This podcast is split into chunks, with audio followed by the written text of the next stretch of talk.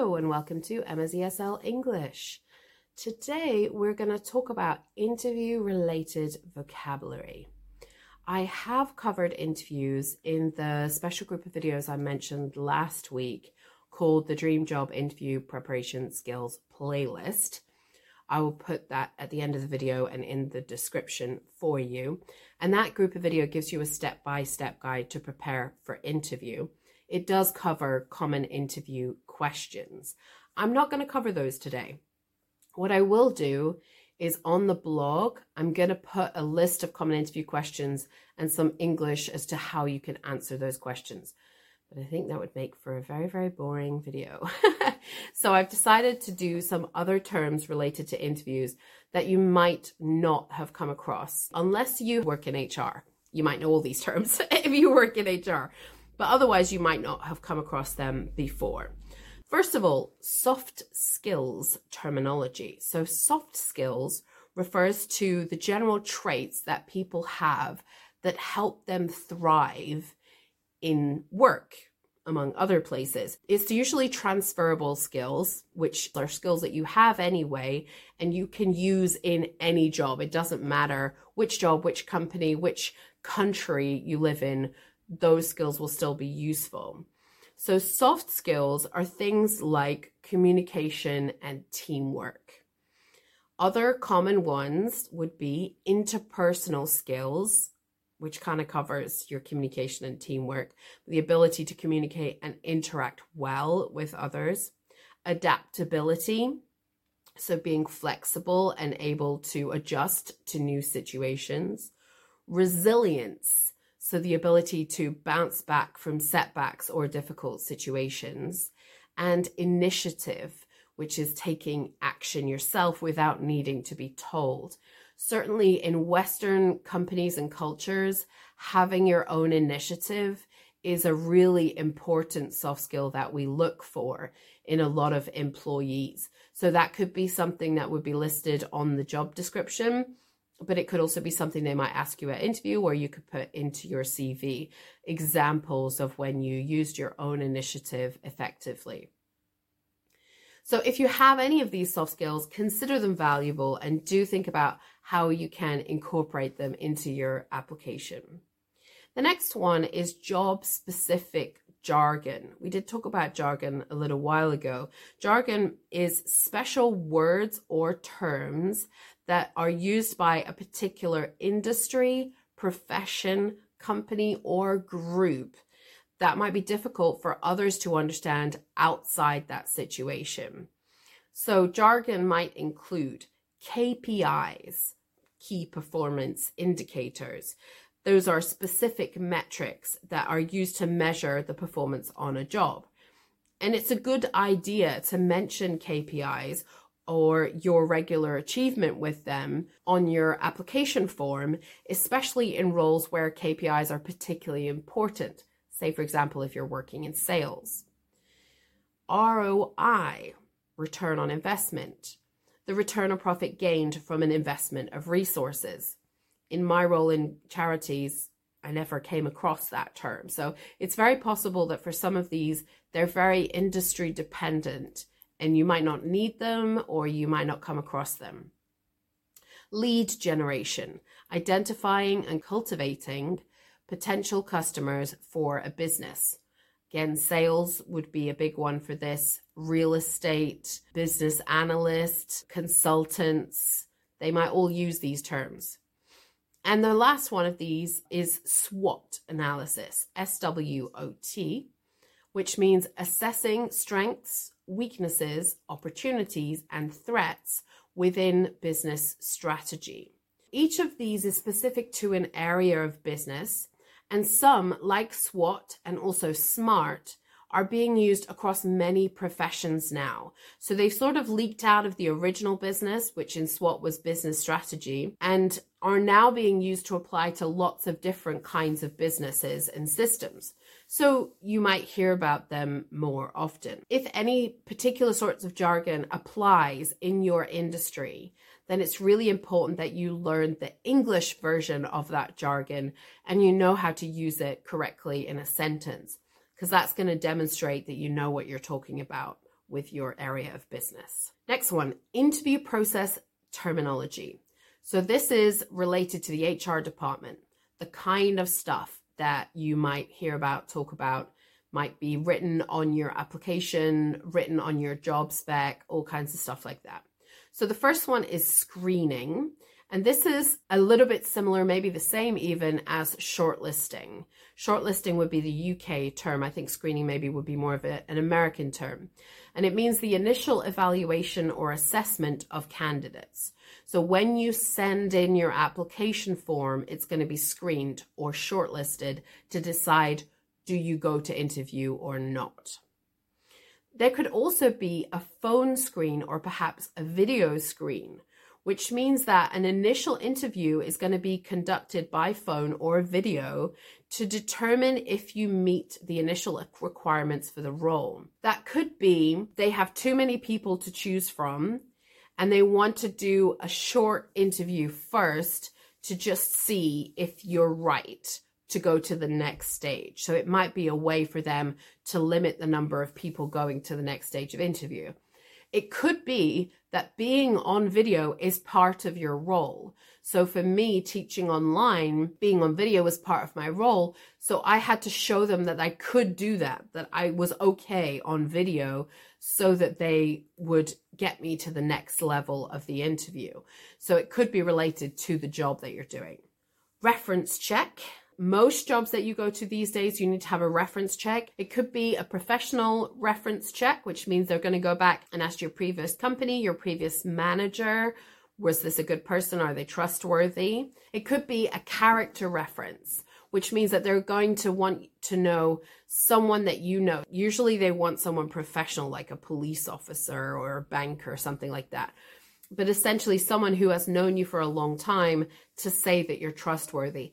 Character references are very common if you're just entering the job market. And the last one is onboarding. So that's the process of integrating and training a new employee. So the onboarding word is only going to be used after your interview when you you're getting the job. They might start talking about when to begin the onboarding process meaning when to start you working. There are also different kinds of interview, especially these days when we have so many different kinds of job. And whereas in the past they would be training you on the job, these days a lot of times they expect you to know everything before you start. So the different kinds of interviews are to determine how much you know and how much they need to train you and whether they want you for the job. So you might have a case interview that's commonly used in consulting and analytical roles and involves presenting a candidate with a business scenario or problem to solve. So they're literally going to give you a situation and say, what would you do in this situation? Whiteboarding is often used in technical interviews and involves problem solving or code writing on a whiteboard to assess your thought processes and approach and whether you can even code. They might send you to an assessment center. So that's somewhere that's going to check on various different levels, different sorts of stuff that you can do, all sorts of different kind of assessment center. Could be mathematical, could be physical, depends on the job. And a panel interview, which means that you're not being interviewed by one person, but a group of people. And this might be common if you're entering a higher level of job. So if you're going for a director position, then it might be common that you're interviewed by the CEO, the chief of finance, person above you, and perhaps even people from the board of directors. Or if you're going to say, for example, an interview to be a university professor, then you might be interviewed by other university professors, the dean of the university, and again, maybe some people on the board. So they're each going to have questions to ask you a little bit more stressful than the average interview. Luckily, you got the job. Yay! Fantastic. So the next thing we need to talk about is negotiation terms. You might talk about the salary bracket. That's the range of salary offered for a position.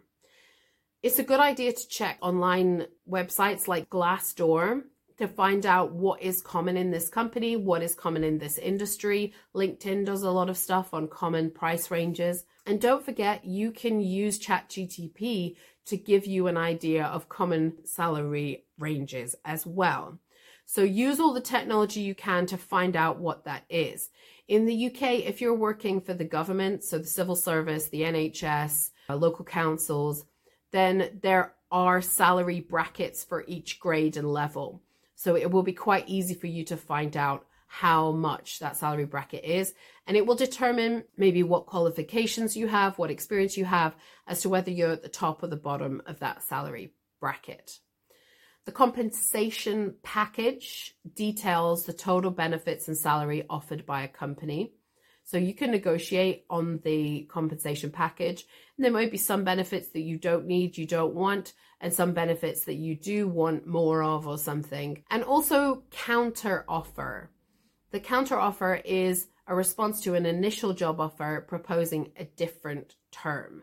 So they give you, oh, we will pay you this much money, and you're like, mm, how about this much money? If you're making a counter offer, it's important that you have good arguments for that. It could be that your argument is, I went online and your offer is super low, and actually this position should be paid at this higher level. Or it could be, I have a master's degree, so I need that higher level. Finally, I want to talk about techniques that can help you improve your answer to questions. So I mentioned at the beginning, we do have commonly asked questions at interview. Of those questions, there's a specific bracket that I want to talk about. These questions are called behavioral interview questions, and they are designed to get specific examples from your past experiences to assess how you handled various situations. They could be things like, tell me about a time you did blah, blah, blah, or can you describe a time when you had to resolve a conflict within a team? So, these behavioral interview questions, there is a trick for answering them, and it's called the STAR method. So, the STAR method stands for situation, task, action, and result. And if you use this method to structure your answers, then it can make it easier to answer those questions because you know how to structure it. And also, it can make your answers sound better. If we go back to our question, can you describe a time when you had to resolve a conflict within a team? Then the situation might be you just describing the context or the situation where that conflict arose.